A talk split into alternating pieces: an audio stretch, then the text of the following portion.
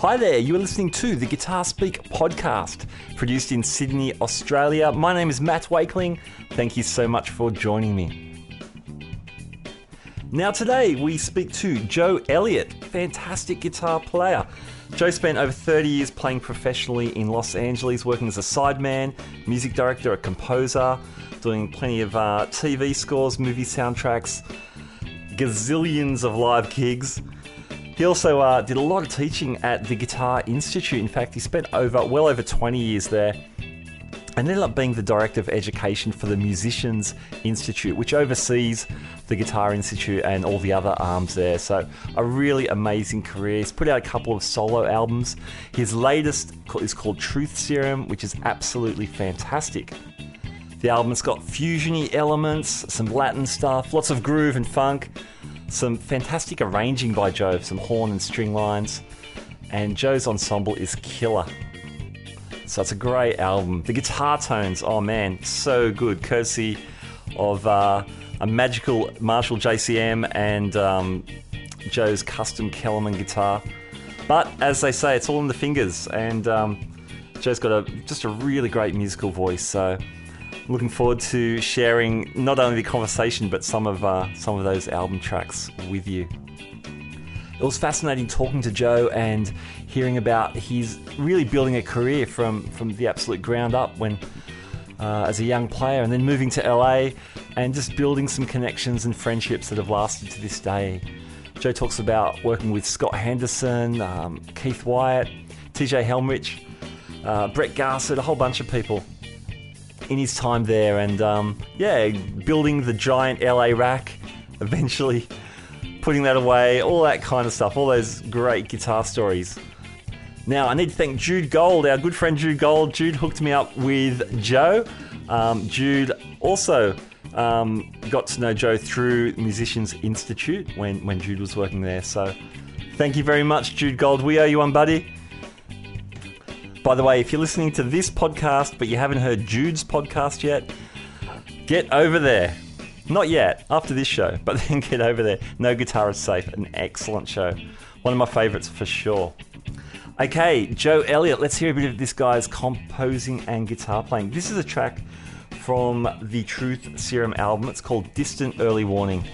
And from there, we'll go into our conversation with Joe Elliott.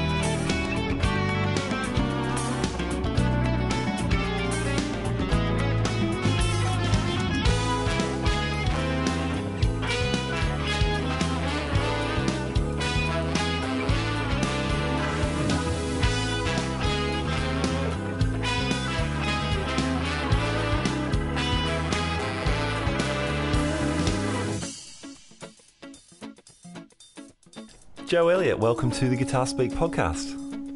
Thank you for having me. It's great to have you. Now, you, um, I understand, grew up in Indiana. What what was your start on guitar? Well, uh, my my parents, uh, my father was a, a, minister, and so we moved about every four or five years to a new town, to a new church. And uh, when we moved up to Iowa, when I was about I don't know, 11 or so, wanted to play guitar. And in my uh, in my junior high school, the general music teacher, she had a guitar there, and they had baritone ukuleles, which are the top four strings guitar Uh-huh. for the music class. And man, I as soon as I could get my hands on one, I started playing one. My older brothers and sisters were all listening to all the the pop and soul and music of the time, and my dad was listening to big band jazz music, and my mom was listening to classical music. So I was the last one in the chain, and I was the one that wanted to play music. So I was fortunate to have this uh, junior high teacher who was very nurturing by uh, letting me play her guitar and and just kind of you know giving me some tools. That's great. Sounds like you had some good listening amongst the uh, family as well. Good broad range of stuff that you uh, that you got to listen to in the house. Yeah, it was, uh, it, and it you know it it it goes. I can feel the influences of it today here as a as a no longer young man. You know, I mean, that's that's I still I've always had broad taste in music and appreciation for anything that's played well and written well. Awesome. Did you um did you have any opportunity to play in bands, or was there um did you end up playing in church? Was that an option for a guitar player? Oh, a little bit. Uh, that was, um, you know, in the early, in the seventies. Uh, you know, even in the the Catholic and the Protestant churches, uh, you know, acoustic guitars were being used in services, and they were trying to integrate. But most of my uh, playing was, you know, I wanted to form a rock band, so I was kind of living in two worlds. On on Sunday, I was at church with mom and dad and family, but you know, during the week, whenever I could get uh, my buds together to, to, to jam, we'd play. So, you know, right away, I think I was about 13. When I was 14, I first got my first guitar. I started a band, and you know, we were we didn't know much, but we we, we did know that we wanted to be in a rock band. So, um, yeah, so we started uh, we started playing. Uh, we actually there were there were gigs to play. Uh, even when I was in junior high, even if they were school sponsored dances on a Thursday afternoon yeah. after school.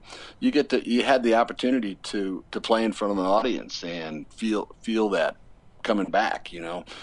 So, yeah, I was very fortunate in in junior high to do that. And then in high school, we had moved to uh, Montana, which is a very rural state, and uh, I joined, I formed and joined bands there, and we had many opportunities to perform live. Uh, we we would drive out to the the surrounding ranch towns and farm towns and play homecoming dances and and uh, uh, you know proms in the spring and uh, there were just lots of opportunities to play. I mean, I made I made a decent amount of money in high school just running running being a band leader and running running the the rock and pop bands I was I was playing. That's great. What what sort of material would you guys do? Well, those were the days of um, the Doobie Brothers, beginning of ZZ Top. But uh, at different times, we had horn sections. We were we loved Chicago, and we loved uh, you know I was a big fan of Terry Kath, the original guitarist of Mhm. of Chicago. Chicago, yeah. Um, and uh, you know whatever the the all the top forty pop stuff at the time. And uh, big fan of the Doobie Brothers back then, and very very broad taste in music. But we we played uh, nearly every weekend and a couple nights a weekend uh, from my junior and senior year of high school, which was you know incredible experience. Just not really knowing what you're doing, just learning by performing and making mistakes and judging audience reaction and and all of that. Yeah. Great experience, great education. Fantastic, and it sounds like a rich um, bunch of songs you were learning in terms of you know getting your guitar playing together. Who are the guitar players you were looking up to at this stage? Well, I certainly back then I mentioned Terry Kath. Yeah, yeah. He was, uh, I, you know, he was uh, such a phenomenal guitar player and, and so such an unusual combination of talent for that era. You know, there are there are great stories of Jimi Hendrix being in awe of Terry Kath, and um, yet, you know, harmonically he could span the range from playing key center rock solos and very aggressive Hendrix-like things to uh, playing through chord changes uh, very gracefully and tastefully. But what I always liked uh, from him was just his uh, very aggressive, um, appropriately aggressive uh, uh, style. He was he was uh, not somebody that backed backed away from anything when he was soloing. He was a tasty player, but very aggressive. Besides him, I, I liked Billy Gibbons uh, a lot. I liked uh, um, uh, the Doobie Brother guys. Tommy Johnston was a was a hero of mine. Joe Walsh was the guy I loved to listen to. Yeah. Um, and I would say uh, through my high school years, those were the guys. I also liked Bruce Conte of uh, Tower Power. I was a big Tower Power R&B okay. funk yeah, yeah. soul band, and so that was a whole nother area. my brother, my one of my brothers, uh, turned me on to Sly and the Family Stone, uh, and that whole uh, funk guitar thing uh, got into my into my mind back then too, and uh, so I listened to an awful lot of that. Earth, Wind, and Fire was a big influence on me. Al, okay. yeah. Al Steele, Chess McKay, who was the architect for a lot of those great tower, or uh, excuse me, uh, Earth, Wind, and Fire parts, another big influence. And uh, then I heard the George Benson Breezin' record. Uh, okay, that came yeah, out yeah. when I was a senior in high school. I thought, wow, this is a this is cool. What's this?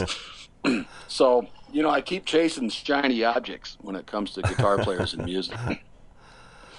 That's great. That's interesting because when I hear you playing now, and um, we'll we'll talk about your new album um, as well. I'm really keen to dig into that. But I hear, I do hear all those things now that you mentioned them. I hear like an aggressive uh, digging in, which is which you don't always hear with that West Coast kind of influence. Um, and yet there's groove and there's funk as well. So you actually were hearing all this really as a young man. That's very interesting. Yeah, it just I I I've really had an interesting and and and fun career. Just uh, you know, not only the the range of things, styles that I've gotten to do performing in with the some of the level of musicians that I've gotten to play with in all these different styles, but also just because of my life as an educator too uh, teaching at GIT for so many years and being exposed and teaching alongside of all those great guys and all the great students.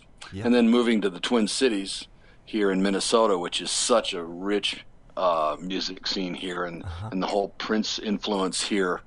Uh, it's I've had a uh, uh, I've had a really fun career, you know, so far, and a lot of but but a wide range of experiences. So it's hard to nail it all down. It's not a simple story.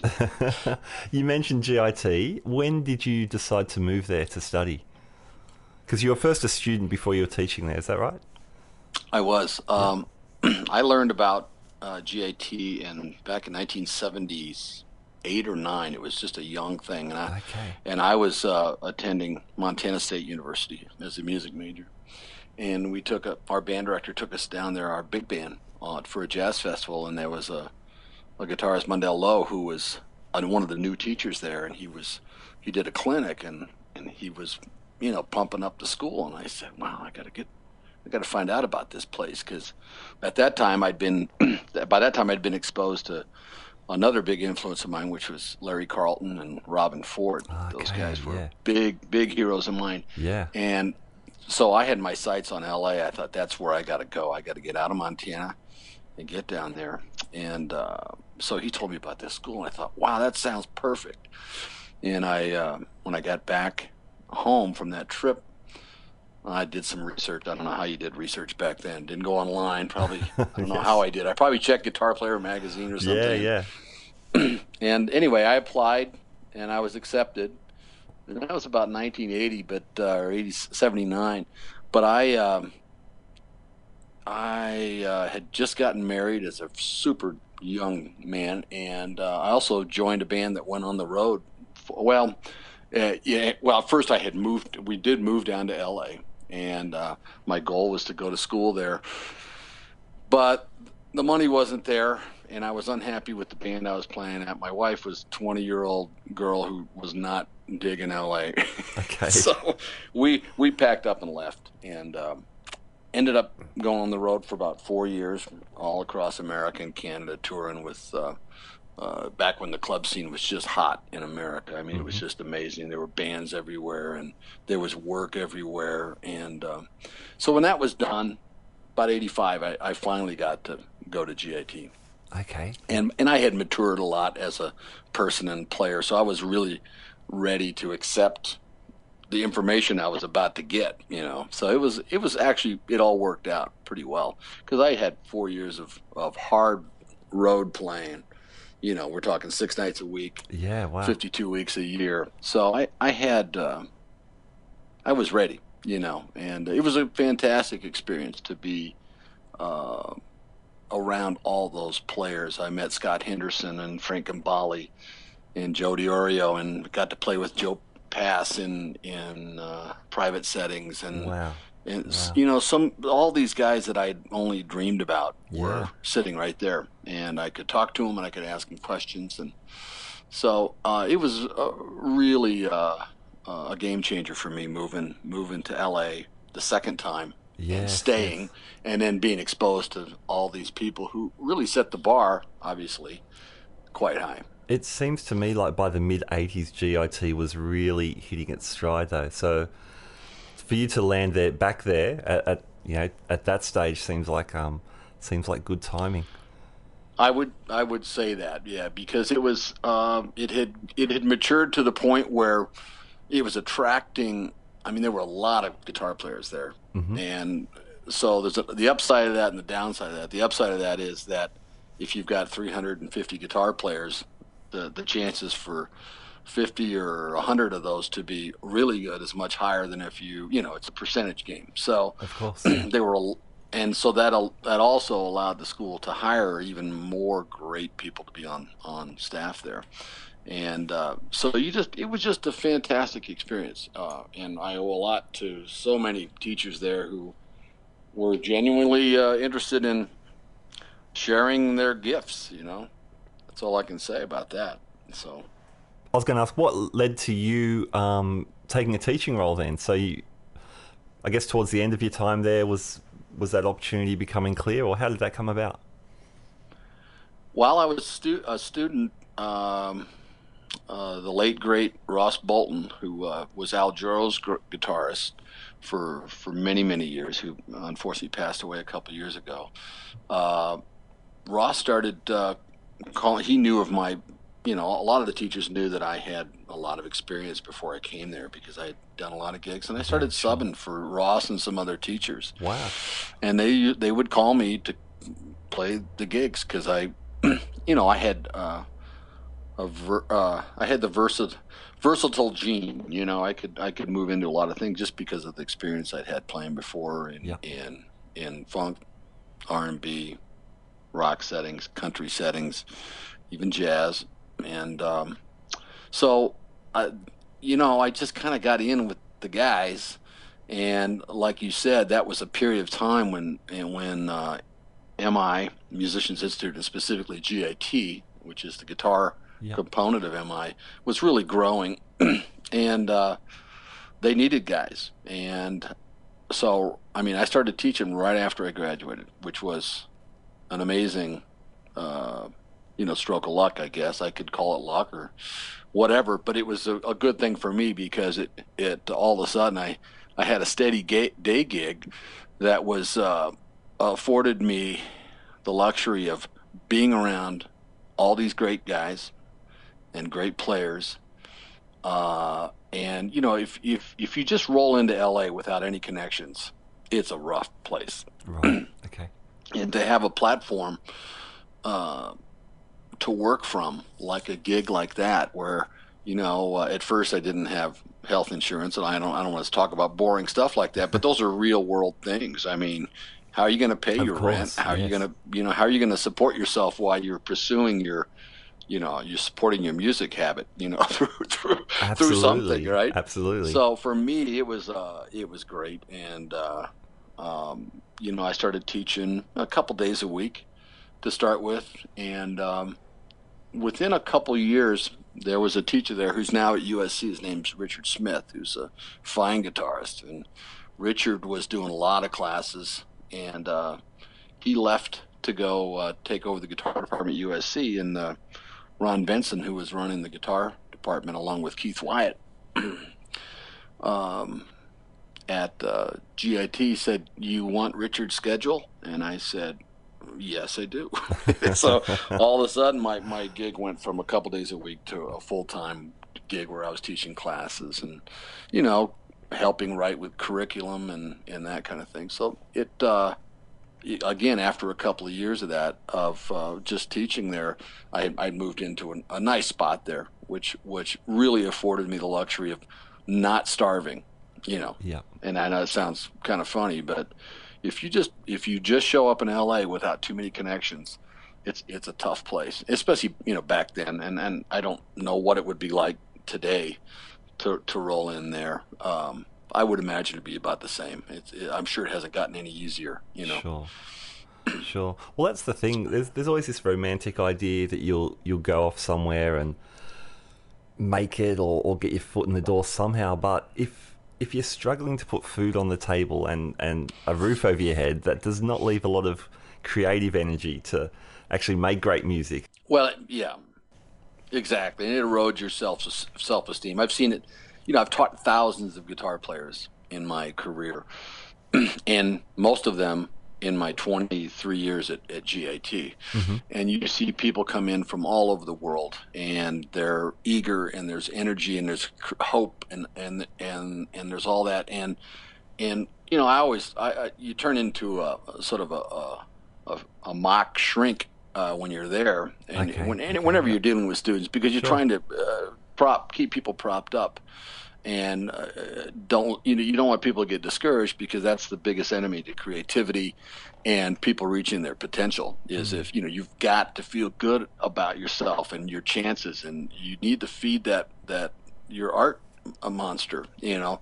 And when you're just struggling and things just aren't going well it's devastating. And so much talent gets well it just never gets realized because of those kind of things. So you can imagine for me uh, having the opportunity to, uh, you know, be able to teach during the day and play and write and record at night, and uh, it was. Uh, uh, I look back on it now, and I, I got really lucky. So I feel really, really fortunate about that. Yeah, sure. But with also the the skill base and all your hard work, I'm sure.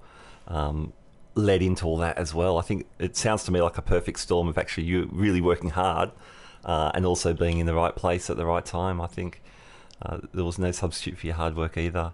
It seems like you were gigging a lot as well and um, doing lots of uh, recording dates. That that point you mentioned is really interesting about LA, and that was my impression that there there seemed to be so much work there, but absolutely so many guitar players. Yeah.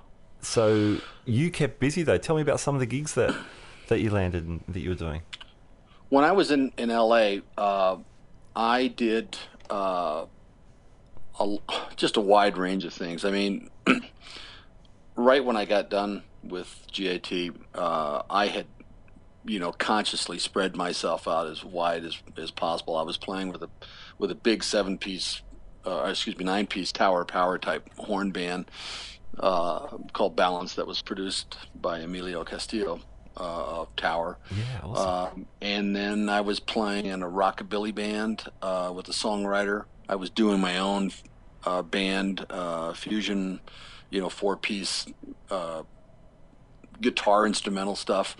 Uh, I was playing in an Elvis band. I was I was playing in a country band. Yeah. I was playing in a couple top forty. I was in seven different things at the same time, and that's not an exaggeration. Uh-huh. And uh, now they weren't all playing every night of the week, but over the course of a month, uh, I probably would, you know, play with all these things. And so, uh, a really interesting connection happened for me. Uh, I got hooked in with uh, a lot of the uh, East LA guys, and uh, the whole. Um, it's a blend of Latin all Latin styles that happens in East LA. It's not just Mexican American. There are Cuban Americans there from all over Latin America. There are are people in and musicians who live in East LA, and that turned into a whole nother uh, music experience for me. Learning from the street guys uh, a lot of about Latin music, and uh, there are a lot of artists uh, there. Um, Balance was one of the bands. There was a, um, a singer named Mike Jimenez who so many great musicians in LA have gone through his band, salsa, his big big band, salsa band, and um, so that was a big experience for me. Um, I I spent an awful lot of time of my time playing uh, my music uh, as often as I could in, in the, the, the jazz club, the Baked Potato in LA. I don't know if you know that name Oh, of that absolutely. club. But it's a legendary and- club. Right. So, um, I uh, also did uh, an R and B uh, band with uh, uh, Carol Rogers from Sergio Mendes band. It started off being a Brazilian band that we Uh-huh. put together, but it, it evolved into a, a backbeat, almost a Tina Turner R and B type band, and we worked the Baked Potato quite often, and that was a fun gig. I did uh, a lot of session work for songwriters uh, you know, a lot of it demo work. Um, and then m- my life was also, uh, you know, obviously consumed um, in '97 by uh, in 1997. They, I was asked to be the department head for the guitar program for GIT. Yeah, and so fantastic. suddenly, you know, that started consuming more of my time. And then in 2000, uh, not because I pursued it, I ended up being VP of Education there, which is essentially the dean running the education part of the school. Okay. And, um, And does that cover that- all of the schools? Is that um, not only Yeah, the I guitar was- school, but the right. the other so areas? I, what I would do, I would supervise the department heads for for the guitar, bass, drum, keyboard, vocal, recording, film, music business. I, they were, uh, they, those were all my responsibility. The all those department heads, and that was uh, that was a massive job that I never I never asked for, but ended up doing for for uh, you know eight eight years, and uh, Okay. and so my during that time, I really scaled back a lot of my performing. I did my gigs, uh, my own you know fusion thing at the at the Baked Potato, Mm-hmm. and I did uh, you know s- some of the other ones, but I just there just wasn't the bandwidth to to uh, sure, be sure. be out every night. You know, just it wasn't happening. And I was raising four children at the same time Yep. with my wife, so Mhm. you know all that takes your t- takes your time. So Yeah, absolutely. but I never stopped, uh, you know, writing and, uh, you know, I was always, of course, playing. I kept my chops up through all that, and because, uh, you know, that was just a priority for me. Mhm. So, What what did your rig look like around that time? So late nineties. yeah. What's well, a, what's an LA guy the- playing on the gig?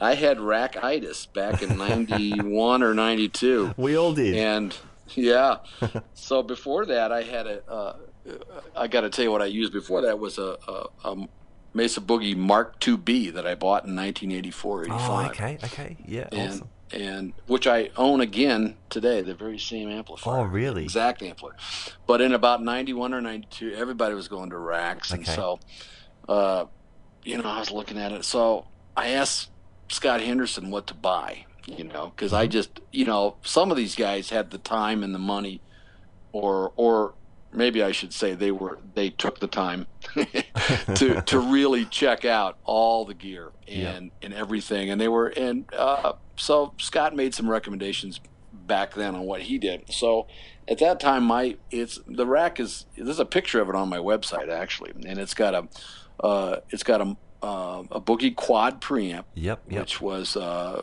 f- designed to be four preamps in one, so you could have four presets. And the power stage was a Boogie 295 power amp. Then in between that, I had, um, oh, I think I had an old MIDI verb. I had a couple micro verbs. I had a uh, S- Ibanez SDR 1000 delay, which was the same one that I think uh, Holdsworth used. I know Scott Henderson used it Uh huh. Awesome. so I, I bought all I bought all these things and I put it together and it just sounded like hell. You know, it just sounded all of a sudden the guts were gone and and I thought, really, you know, you just don't buy the stuff and it doesn't magically sound good. So Scott was uh, was kind enough to invite me over to his house because I was just, you know, I don't think I was quite in tears, but but I was, you know, he had such a phenomenal sound and he yeah, was yeah. you know, was a still is a guitar player I look up to a lot Okay, because yep. of all kinds of reasons that are obvious. So I took my my pile of stuff in my rack over to to Scott's house and he had in his living room he had his stuff set up and so we set up my stuff side by side and it was you know there was it was pitiful how how mine sounded compared to his. But he made a couple s- small adjustments that were that were uh, just amazing. One was was to make this thing a stereo rig, Okay. and yep. so we we took uh, we took the, the, the, the basic fundamental thing that, that changed my life and why I'm still a stereo guy to this day is we took this old uh, Effectron 1024 delay unit that were everybody had in PAs back in the 70s and 80s. Everybody had an Effectron, and so what we did was split the signal coming out of the preamp, and one side went through this Effectron and then off, you know, onto the left side, Mhm.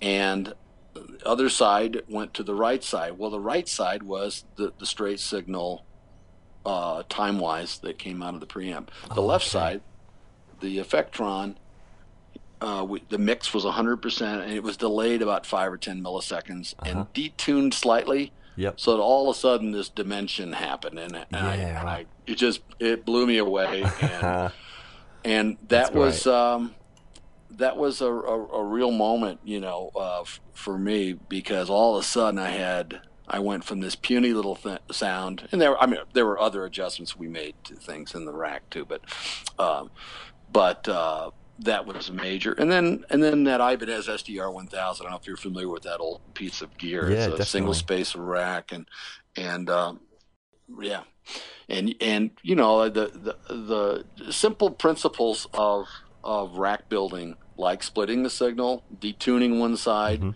uh, and then uh, EQing the long delays so that uh, they're more of a shadow than uh, Okay. than a irritating uh, replica replica. You know. sure. So uh, I'd say those are those were the the big uh, rack discoveries, uh, or I would say you know things that Scott helped me get get to, and then Okay. I I used that rack, God, almost um, ninety early nineties. I made very f- little changes in that thing for 15 years probably, and then you know everybody started fading away from racks, and I got tired of hauling it around Sure. uh, when I when I didn't have somebody to do it for me. Well, those so, those uh, two nine fives are heavy, and that's that's just the power amp, and that plus you got other stuff in there. I know. Well, it was it was it was ridiculous. You know, I it, it uh, I had a special special thing in the back of my pickup that where I could you know carry it around town uh, comfortably. But uh, Yeah. Right. I still have it. It sits out in my garage here in Minnesota, Uh-huh. and uh, every now and then I, I open it up and go, "Yep, there it is." You know, but uh, what what yeah. speakers were you using? EVLs. And Okay, They were yeah. te- teal cabinets, and I still have those too. Yeah. And uh, those are I closed up the ports, and they're closed back cabinets, so Oh, okay, they had a yeah. lot of punch, Yep. and they threw a long way. So Uh, one pretty unforgiving. One, tw- yeah, each cabinet had one twelve. Okay. and Okay. yeah, Yeah, And those then I would those EVs they tell it like it is. they're very unforgiving. So uh, I, I, I still have them, and uh, I, I'm kind of a pack rat with old old stuff. So uh, someday, I, I you know the rack probably just has to go, and unless there's some some uh, Renaissance period. I yeah. The, uh, I mean, racks were huge down here as well, and um, the moment for me was when I, I noticed I was just slipping one or two pedals back into my signal chain, and uh, Mm-hmm. eventually everything just went back. Uh, Right. That's what we saw down here anyway. Yeah, well, and I had, you know, I had, uh, I had an early version of the uh, ground control, you know, Oh, okay. switching system. The foot switching, yeah, yeah. And uh, the guy who wired, who eventually really wired my rack uh, in a very professional way was a, a guy who's been a friend of mine since the '80s. His name's Curtis Lar, and he's a uh, Curtis is a, has been a guitar tech for everybody from Guns N' Roses to Def Leppard to he's worked with Jon Brion quite a bit, T. T- T-Bone Burnett. Uh, I mean, he's toured with, with everybody. Dwight Yoakam. I, I can't remember who he's with right now, and I'm going to LA next week. I hope to see him. But uh, Curtis, I don't know, somewhere in there, probably not long after my my amazing experience with uh, at Scott's house, uh, he really wired it up in a, in a proper way with the right cable and length of cable and all that. But but he got me hooked in with this uh, that ground control thing, and at that time, speaking of pedals, we we did include some pedals in the back because I had so many options and so many loops. Okay, yeah, yeah. You know, I think I had a, I, I've got, it's the stuff is still in the back. I mean, there's a there's a rat pedal in there that Uh-huh. I used for some o- kind of overdrives and and an octaver and I, I can't remember what else is back there. Probably a phase 90 or something. And uh, but those were just in loops. But that was an early switching system, uh, the ground control, and it was pretty slick. You know, it was a it was a pretty uh, creative thing that happened to racks when all of a sudden you didn't have to do the dance uh, tapping pedals. You know. Yeah, absolutely, absolutely. What what guitars were you playing back then? Um, I have a 1979 Fender Strat, maple neck, ash body, and I have an E ES335. And those were my main guitars. I've got a 59 Martin acoustic that I've had since I was in high school. It's a 0018E. There's a picture of that on my website. I've too. seen that. It's got that big pickup in the sound hole. It's fac- factory pickup. Yeah, wow. I've since put a um, uh, another pickup in that thing that sounds fantastic. I'm gonna I'm gonna embarrass myself and not remember the name of the pickup the guy put in it for me, but it's a uh, uh, that guitar sounds fantastic. In uh, early '90s, uh, a friend of mine built uh, a custom Strat for me that I still play today. A, a builder named Ted Kellison up in Montana. Okay, yeah. And um, on my website is a picture of this red Strat, and um, I, you know, I've been playing that guitar for God 26 years now, and uh, it just it's home for me. Okay. And it's got a wide range of of tones. I mean, I do a fair amount of R&B, funk, rhythm guitar playing here, and it's got all of that that I need. Uh, I can get up on the neck pickup, roll off the high end, and get a credible jazz tone out of it. Uh, I can move into any other positions. I can go on the on the, the bridge pickup and uh, crank it up. On the album, I used uh, T.J. Helmerich's Marshall that everybody in, in LA seems to use Okay. for recordings, and it sounds great with that with that Marshall Okay, as well. yep, so yep.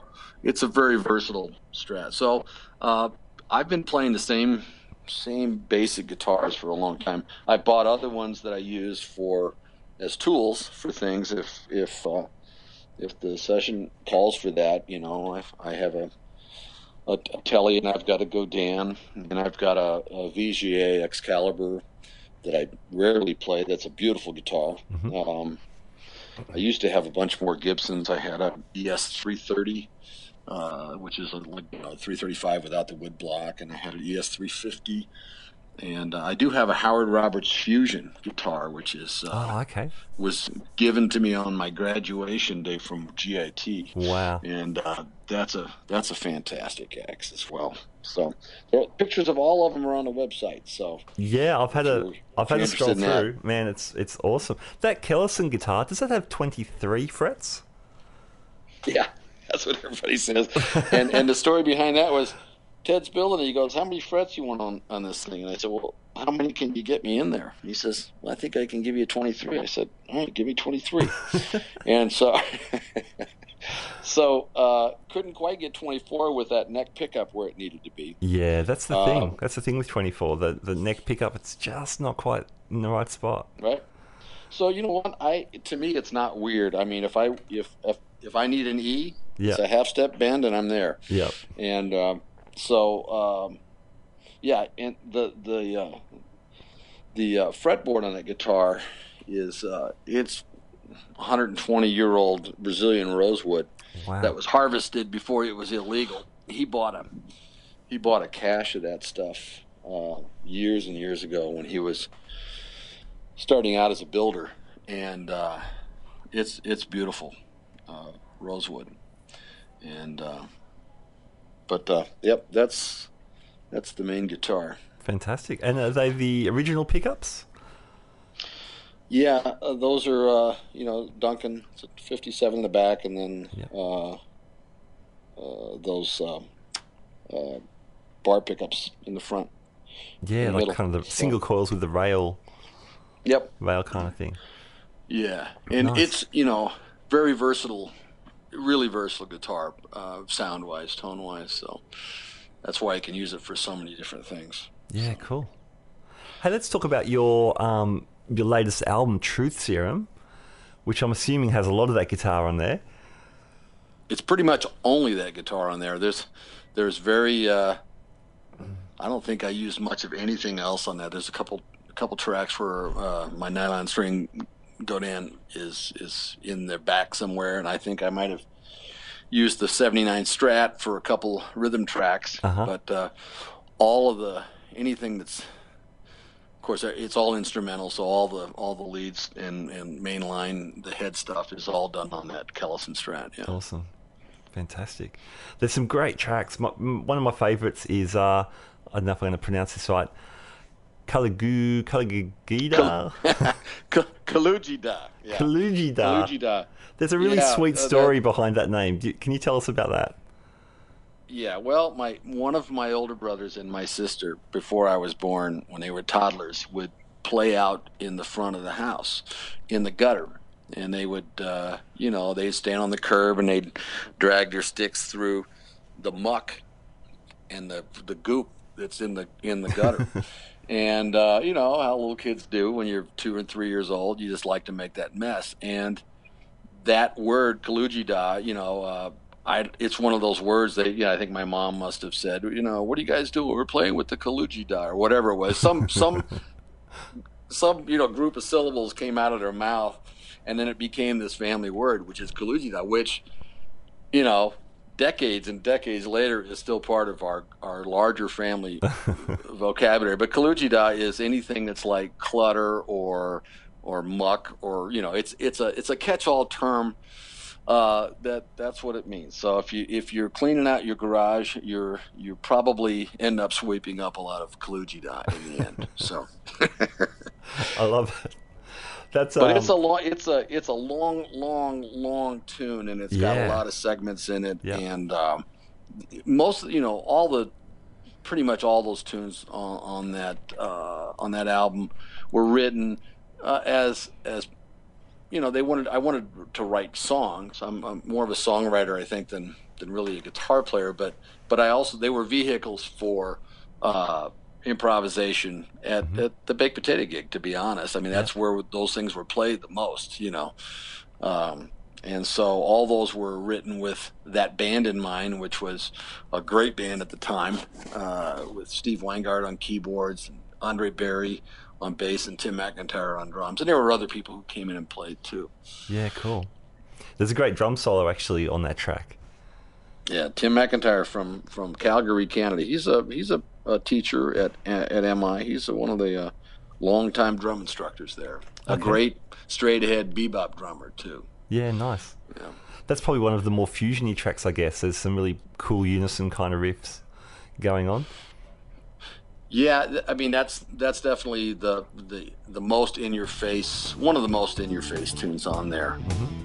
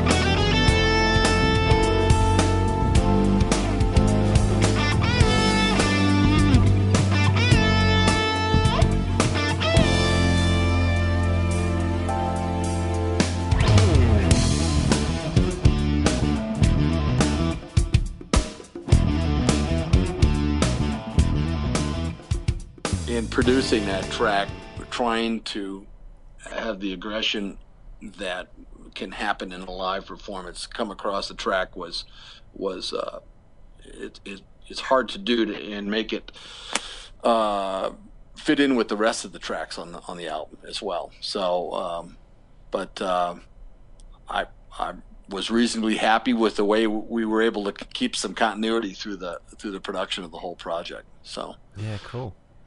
Um, what else? Can we, I've made notes on, on a bunch of songs. I, I really enjoyed the album. Um, Ode to. Thank you. Was it Ode to Elaf? Oh, Ode to Elaf. So what that means? That's a play on words. Elaf is a is a is an acronym for uh, 80s LA fusion. so and and of course an ode is is a, would be a song that would be you know a, a story about Yeah, or okay. something in tribute to. So Mm-hmm. that song, uh, actually, you know, that thing was written since I've been in, in, in Twin Cities, and I, you know, when I was writing that, I thought, God, this just sounds like the, the like. You know the, the, the stuff Larry Carlton or, or Lee Ritenour or any of those guys were doing in the early '80s. You know, I mean, it's definitely a throwback kind of sounding song. So it's ode ode to Elaf. It's it's ode to uh, early LA fusion.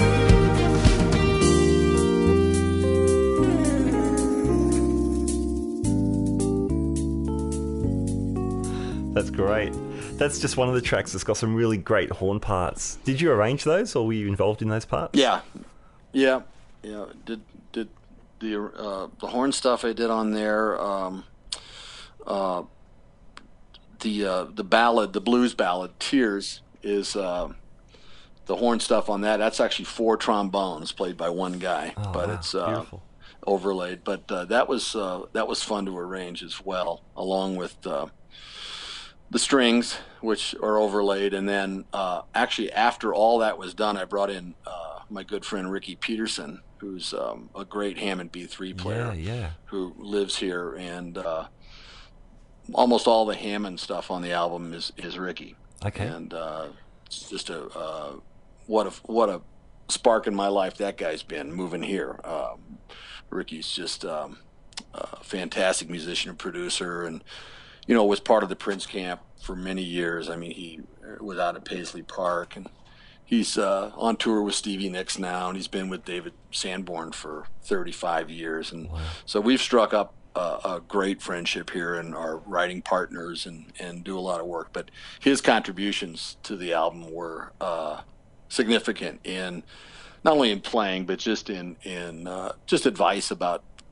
uh, producing it because he's produced so many records and he's worked with all the great all the great New York guys, you name it. He's he's been there with them. So uh, got to definitely give a shout out to him. Awesome. I was going to ask you about the um, the Afro Latin kind of vibe on on Farius, but you've sort of already explained where that comes from, from that back from those LA kind of gigs. Yeah. right? I, I was really uh, fortunate to play with, uh, you know, nothing was very pure, one thing or another. I don't say that. That's that's with great respect. I say that, and uh, there wasn't much of, of the, the Latin music I played in LA. It was purely one thing or another. It was such a great blend of a lot of different things Yeah, right. because. Uh, you know, maybe some of the, the, the Tex-Mex things that I played were, were, were pretty pure, but even that's a blend. I mean, all music is ultimately a, a, a fusion of something. Uh, but that, um, you know, I got to play uh, with some great Brazilian musicians. Um, the band I, I mentioned before uh, with Carol Rogers, who was Sergio Mendes' singer for so many years, she used to bring in to our band really great Brazilian musicians. Renato Neto, who's uh, just a phenomenal Brazilian keyboard player. He, he had Prince ties as well, and uh, you know, ironically. But uh, you know, when I got to play with those guys and and read those charts and sort of um, look under the hood of how those parts all fit together. Uh, you know, it can't help but rub off on you. Yeah, definitely. That's that's awesome. Um, ain't it great to be crazy? You bust out some rock and roll chops over that one. well, it's you know, I, I if if I were you know, it's kind of interesting uh, to in my mind where where uh, where the influences come for for particular tunes, and and for me that that tune is re- reminiscent of things that I w- picked up uh, through osmosis from Larry Carlton and Robben Ford. To me, I you know I don't hear the rock thing so much. I hear I hear those guys. Mm-hmm. You know uh, how many hours I spent listening to those guys. But it's it's aggressive and it's you know Steely Dan sort of groove because yeah, I was yeah. you know, that's a that's band I listen to an awful lot. You know, and so you, you, you tend to to you know you, you put everything all the input goes in your brain all these years and then it gets mixed up and that's what comes out you know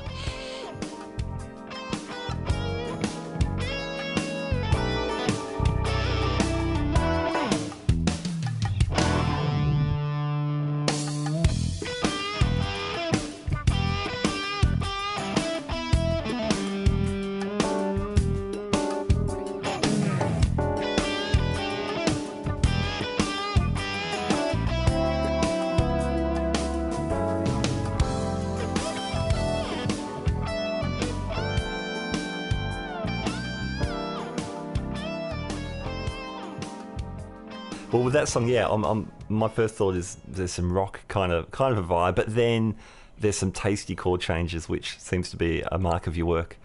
Pop in there as well. There's there well there's a there's a spot in the middle of Ain't Ain't it Great to Be Crazy where you know Steve Weingart plays this very ethereal uh, and harmonically complex solo, uh, and it's sort of floating and then we break it down, and I I go completely the opposite direction, just you know, straight ahead rock blues coming out of it. You know, just the con- I, I wanted that contrast, and so mm-hmm. just straight gut rock blues coming out of it. So um, that was intentional.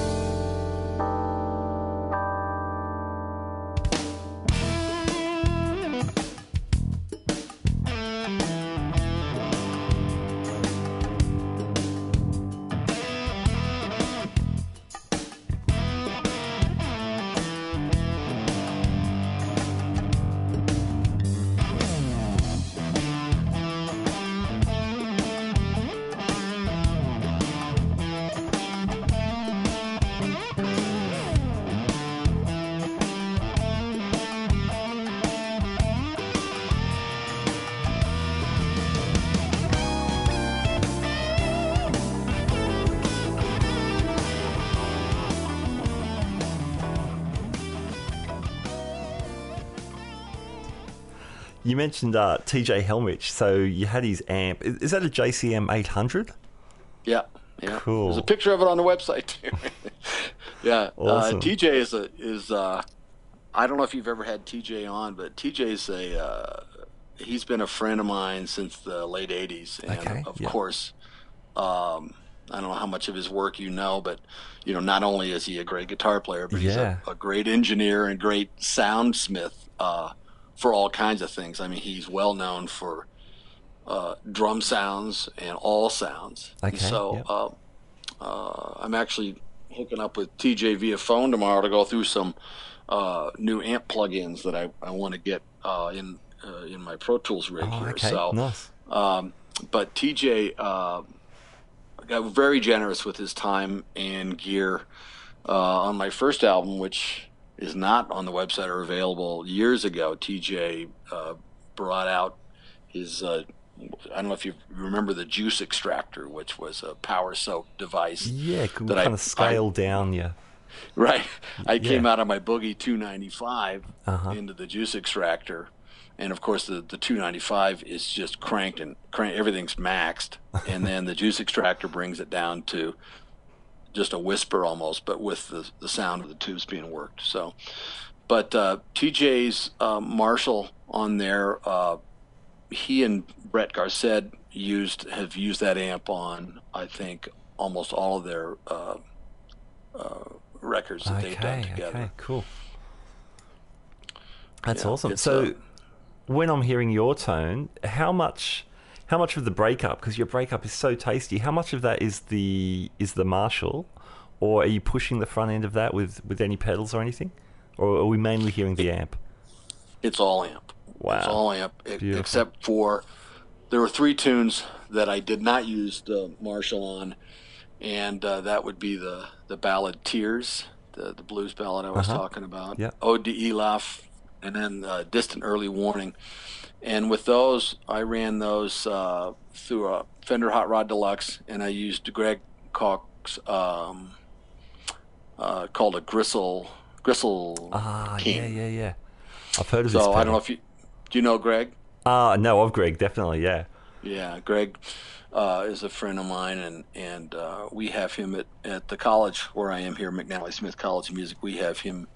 He was on staff here for one year, and then we have him back as artist in residence. So he's also another guy, great resource like like Scott Henderson or Allen Hinds. Uh-huh. These guys who are exposed to all this gear all the time, and you can call them up and say, "Hey, what do you think of this?" And they've already done all the homework. Yeah, know, nice. so- so anyway, that's a to have good great pedal. That Gristle tone is Mhm. is uh, Gristle King is is a great pedal. It's got two stages of gain.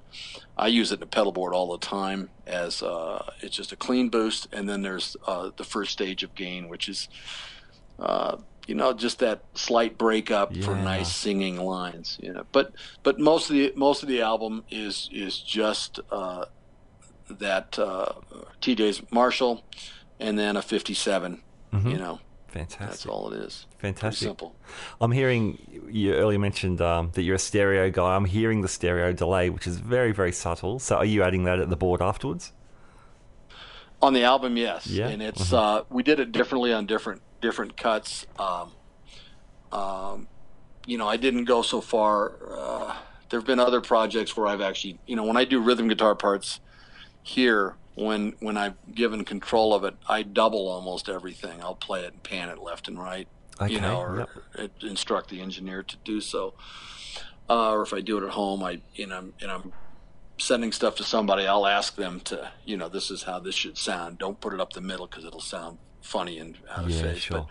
But, um, but the, the the solo sounds on that, um, we had uh, in some cases there's a, a slight five millisecond delay that might be panned hard one way and the and the main sounds up the middle, and then there are longer delays, hard left and hard right, Okay. that are are timed. Yeah. Nice.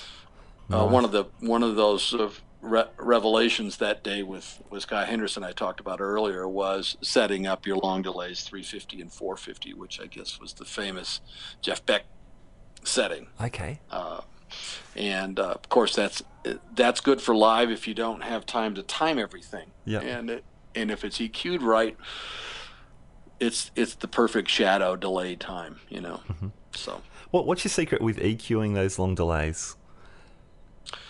Well, that the secret is, is not much secret. I just cut the high end off a lot. That's the You secret. know. Yep, And, okay. and I and and I don't boost any of the lows. You you don't want uh, extraneous noise. What I don't want is the is the crack rack rack of the of the delay just getting in the way. Sure. But I also don't want the din of of sort of a low or low mid thing, you know, carrying out too far. You just you want that.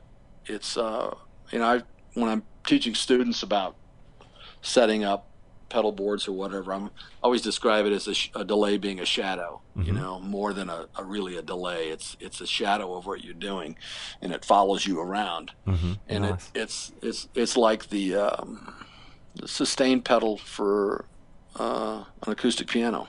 You know, it just it gives you that that that body. You know, sure. that that tails the note. Nice. Are you doing any guitars direct? Um, I asked this because on Twisted Cowboy, underneath the bass solo, there's these really great compy chords, and they sound direct. They, in fact, you've mentioned Prince. They remind me of that direct Prince kind of tone. How, how are you getting that sound? Yeah, almost all the rhythm guitar is direct. Oh, okay. On the on the whole whole project, just because I've become accustomed to doing that here, yep. and it's it's rare even for distorted uh, stuff where I uh, mic and amp anymore. I mean, if you know, if I do another, uh, or when I do another album of, of my own, uh, you know, I don't know what I'll do. I don't know if I'll if I'll go to L.A. and and hijack PJ's you know Marshall and bring it up here, or whether I'll whether I will have discovered some modeling uh, plug-in that I that I just think is is fantastic. There's so much great stuff out yeah, there sure. now, and, and I'm uh, so uh, yeah. All that rhythm guitar stuff is is is direct right in. There's a uh, sometimes I'm going through uh, an old uh, Boss GT5 uh, effects processor. Oh yeah, just um, because I, I, use that in my my studio all the time as mm-hmm. as just a preamp, just get a little bit of a preamp sound before I go direct in, into Pro Tools. But um, yeah, most of it's straight in. Yeah, cool. Very good. Well, the, yeah, the album sounds amazing. It's beautifully produced and great tunes, and it's a real band effort. It's a guitar album, of course. You're the main voice, but um, there's a lot of room for your bandmates to stretch out as well, which I really liked. So yeah, congratulations on on Thank launching. You. So Truth Thank Serum you. is the name of the album. What's what's the best way for people to keep up to date with you and get a hold of the record, that sort of thing? Uh, it's on CD Baby, uh, Mm-hmm. Serum, uh, Joe Elliott, and that's uh, same as the guy from Def Leppard, two L's, two T's. yeah, found that out. and uh, uh, they can go to my website, which is joeelliottguitar.com, Mhm. and that too with two L's and two T's on on Elliott, Yeah. and um, that'll direct you to CD Baby.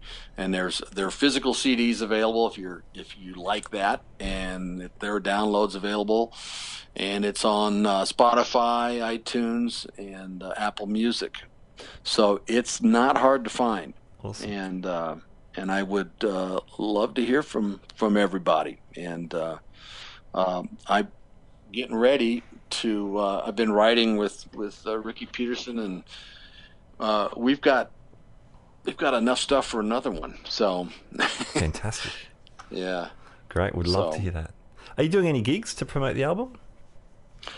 I will be. Uh, right now, with uh, my my obligations at the at the college where I am, McNally Smith College of Music, Yeah. uh, and um, the uh, um, sort of the scene here. Some of the guys that I would use. Ricky's out of town with uh, Stevie Nicks, and some of the other guys. Uh, his brother who plays bass for me lots. He's out on the road too, and um, so right now my guys are, are not here. Sure. Uh, so, but Yeah. we'll do we'll do something later in the spring. Uh, I'm going to L.A. next week to do a gig at the Baked Potato, but we'll do a. Uh, it'll be with a different band.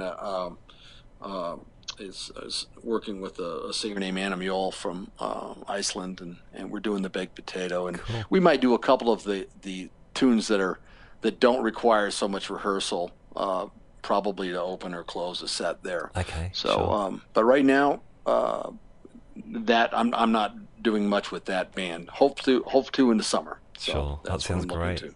That sounds great. Well, Joe, thank you so much for your time. It's been great to hear about um, an incredible career, a rich and varied career, and one that's still very much in full swing. So, thanks for joining us here on the Guitar Speak podcast. Thanks so much for having me. I really had a ball. So thank you. All right, there you go. Joe Elliott, great guy, amazing guitar player, and that new album is brilliant. So definitely check it out and Joe's website. Joe's also authored a couple of books. We didn't, we didn't get to speak about those, but he's, he's got some really great teaching materials as well, as you'd expect from a man involved in guitar education um, for decades at the highest level. All right. Hey, thank you for joining us on the Guitar Speak podcast. Remember, you can find us on Facebook or Instagram. You can subscribe to our podcast on iTunes or Stitcher or wherever you get your podcasts. If you're enjoying the episodes, please share them around.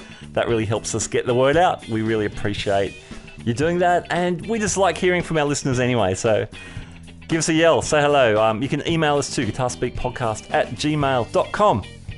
Happy to talk to you over the email. All good. All right, lots of great episodes coming up next week. Australian legend of the guitar, Brett Garsed. Incredible player. Um, had a great time talking to him. It was an honour to meet him and I'm um, really looking forward to sharing that interview with you as well. So keep it locked in, tune in, whatever, subscribe, and uh, we'll see you next time on the Guitar Speak podcast. Thanks so much. Bye now.